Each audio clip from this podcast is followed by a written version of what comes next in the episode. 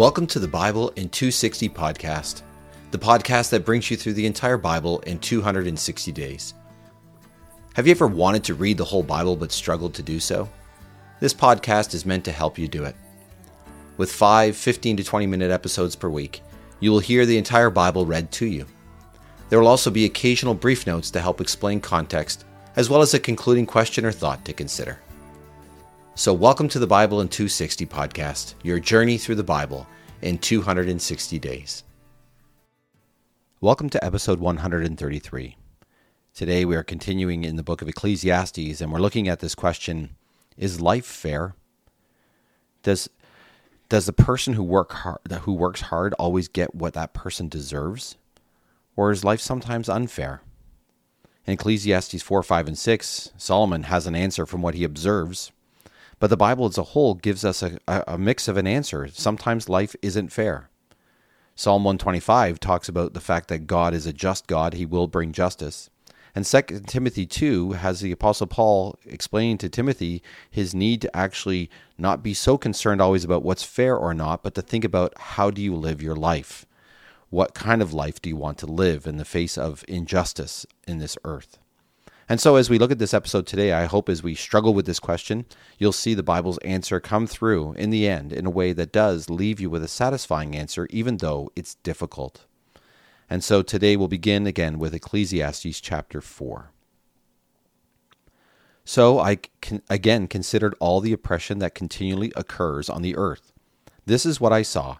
The oppressed were in tears, but no one was comforting them. No one delivers them from the power of their oppressors. So I considered those who are dead and gone more fortunate than those who are still alive. But better than both is the one who has not been born, and has not seen the evil things that are done on earth. Then I considered all the skilful work that is done. Surely it is nothing more than com- competition between one person and another. This also is profitless, like chasing the wind. The fool folds his hands and does no work, so he has nothing to eat but his own flesh. Better is one handful with some rest than two handfuls with, of toil and chasing the wind. So I again considered another futile thing on earth a man who is all alone with no companion. He has no children nor siblings, yet there is no end to all his toil, and he is never satisfied with riches. He laments, For whom am I toiling and depriving myself of pleasure?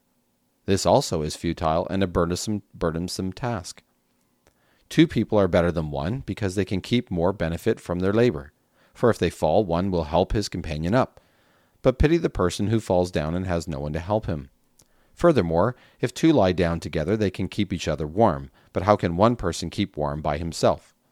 Although an assailant may overpower one person, two can withstand him. Moreover, a three stranded cord is not quickly broken. A poor but wise youth is better than an old and foolish king who no longer knows how to receive advice. For he came out of prison to become a king, even though he had been poor in what would have become his kingdom. I considered all the living who walk on earth, as well as the successor who will arise in his place. There is no end to all the people, nor to the past generations, yet future generations will not rejoice in him. This also is profitless and like chasing the wind. Be careful what you do when you go to the temple of God draw near to listen rather than to offer a sacrifice like fools, for they do not realize that they are doing wrong. Do not be rash with your mouth or hasty in your heart to bring up a matter before God, for God is in heaven and you are on earth. Therefore let your words be few. Just as dreams come when there are many cares, so the rash vow of a fool occurs when there are many words. When you make a vow to God, do not delay in paying it, for God takes no pleasure in fools. Pay what you vow. It is better for you not to vow than to vow and not pay it. Do not let your mouth cause you to sin, and do not tell the priest, It was a mistake. Why make God angry at you so that he would destroy the work of your hands? Just as there is futility in many dreams, so also in many words. Therefore, fear God. If you see the extortion of the poor, or the perversion of justice and fairness in the government, do not be astonished by the matter, for the high official is watched by a higher official and there are higher ones over them. The produce of the land is seized by all of them, even the king is served by the fields. The one who loves money will never be satisfied with money. He who loves wealth will never be satisfied with his income. This also is futile. When someone's prosperity increases, those who consume it also increase, so that it does so what does its owner gain except that he gets to see it with his eyes? The sleep of the laborer is pleasant, whether he eats little or much, but the wealth of the rich will not allow him to sleep. Here is a misfortune on earth that I have seen wealth hoarded by its owner to his own misery.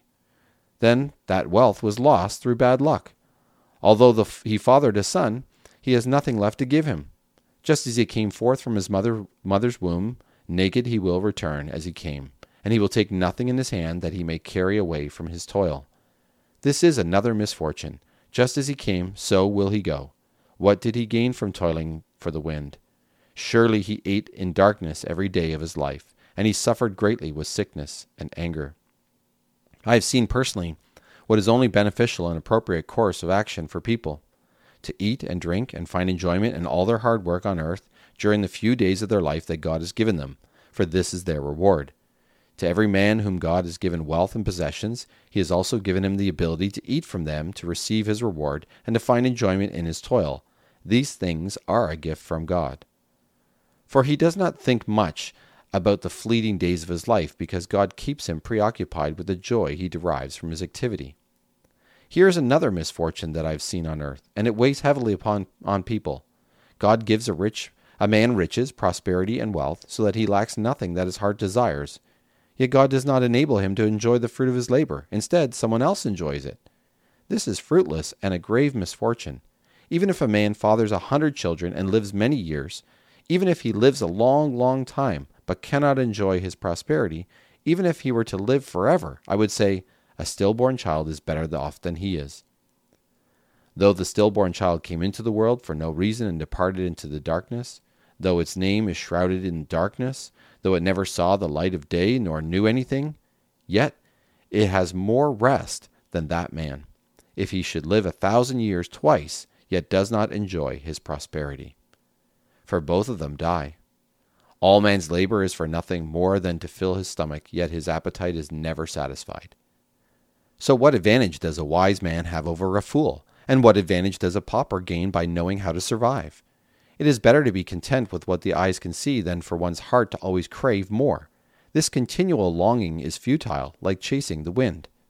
Whatever has happened was foreordained, and what happens to a person was also foreknown. It is also it is useless for him to argue with God about his fate because God is more powerful than he is. The more one argues with words, the less he accomplishes. How does that benefit him? For one who for no one knows what is best for a person during his life, during the few days of his fleeting life, for they pass away like a shadow. Nor can anyone tell him what the future will hold for him on earth. We'll leave it there for today and pick it up again in the next episode. And again, uh, Solomon raising all these difficult questions about about life. Is life fair? How is this fair? How is that fair? He does admit that God does have answers, but God doesn't always give those answers. And so we see this frustration in his life when he's struggling to think that he needs to figure it all out and see how it all works, and yet he realizes he can't. And that struggle is a struggle that continues on in all of our lives to some degree. But now we're going to move to Psalm 125, which is a psalm that is saying that you can trust God to bring ultimate justice, that He is the God that you can count on, so that even if you don't get justice in this life or in the ways that you are dealing with things now, there will be a day because God is a God who is a God of justice. Psalm 125, a song of ascents. Those who trust in the Lord are like Mount Zion, which cannot be moved and will endure forever. As the mountains surround Jerusalem, so the Lord surrounds his people now and forevermore. Indeed, the scepter of a wicked king will not settle upon the allotted land of the godly. Otherwise, the godly might do what is wrong. Do good, O Lord, to those who are good to the morally upright. As for those who are bent on traveling a sinful path, may the Lord remove them along with those who, have behave, who behave wickedly. May Israel experience peace. And then we'll conclude today as well from 2 Timothy chapter 2, where the Apostle Paul continues his instructions to Timothy and does so in a way that shows him what really life is meant to be and how he ought to what he ought to pursue in life and we'll see that in this passage today 2 timothy 2 So you, my child, be strong in the grace that is in Christ Jesus. And what you heard me say in the presence of many witnesses, entrust to faithful people who will be competent to teach others as well.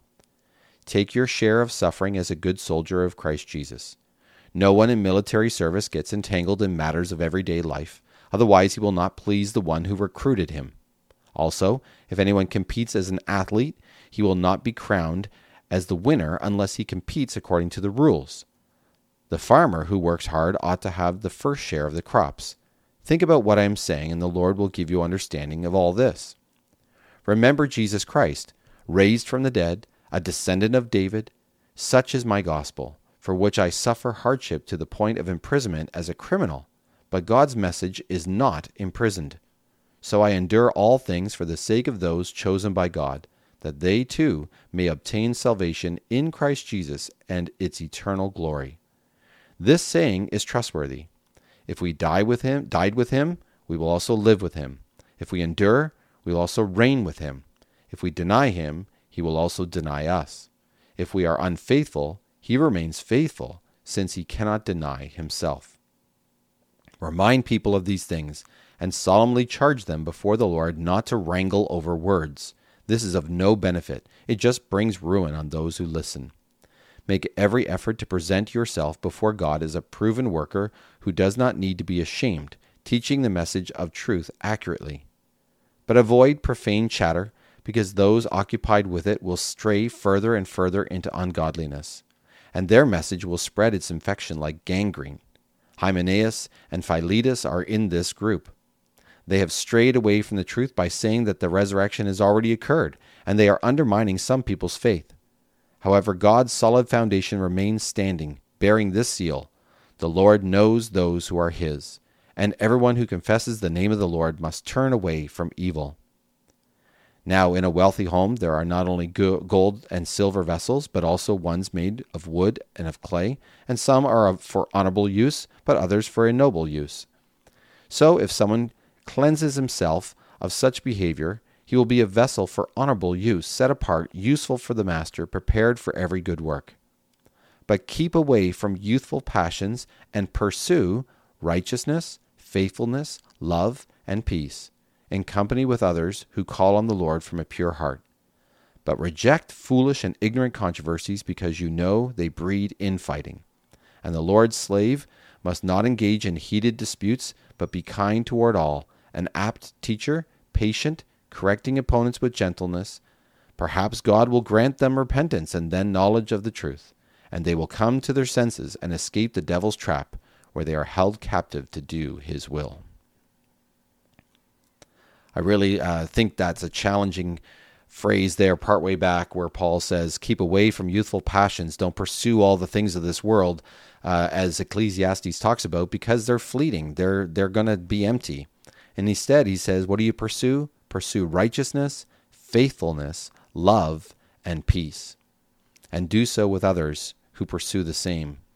And that can only happen when we are united to Jesus by faith. Thanks for listening to the Bible in 260 podcast. May what you have heard speak to your heart and mind today. The scriptures quoted are from the Net Bible, http netbible.com, copyright 1996 2019, used with permission from Biblical Studies Press, LLC, all rights reserved. Our theme song for the podcast is The Call by Emily Ruth. You can find The Call and other music by Emily Ruth on Apple Music or Spotify or wherever you find your music.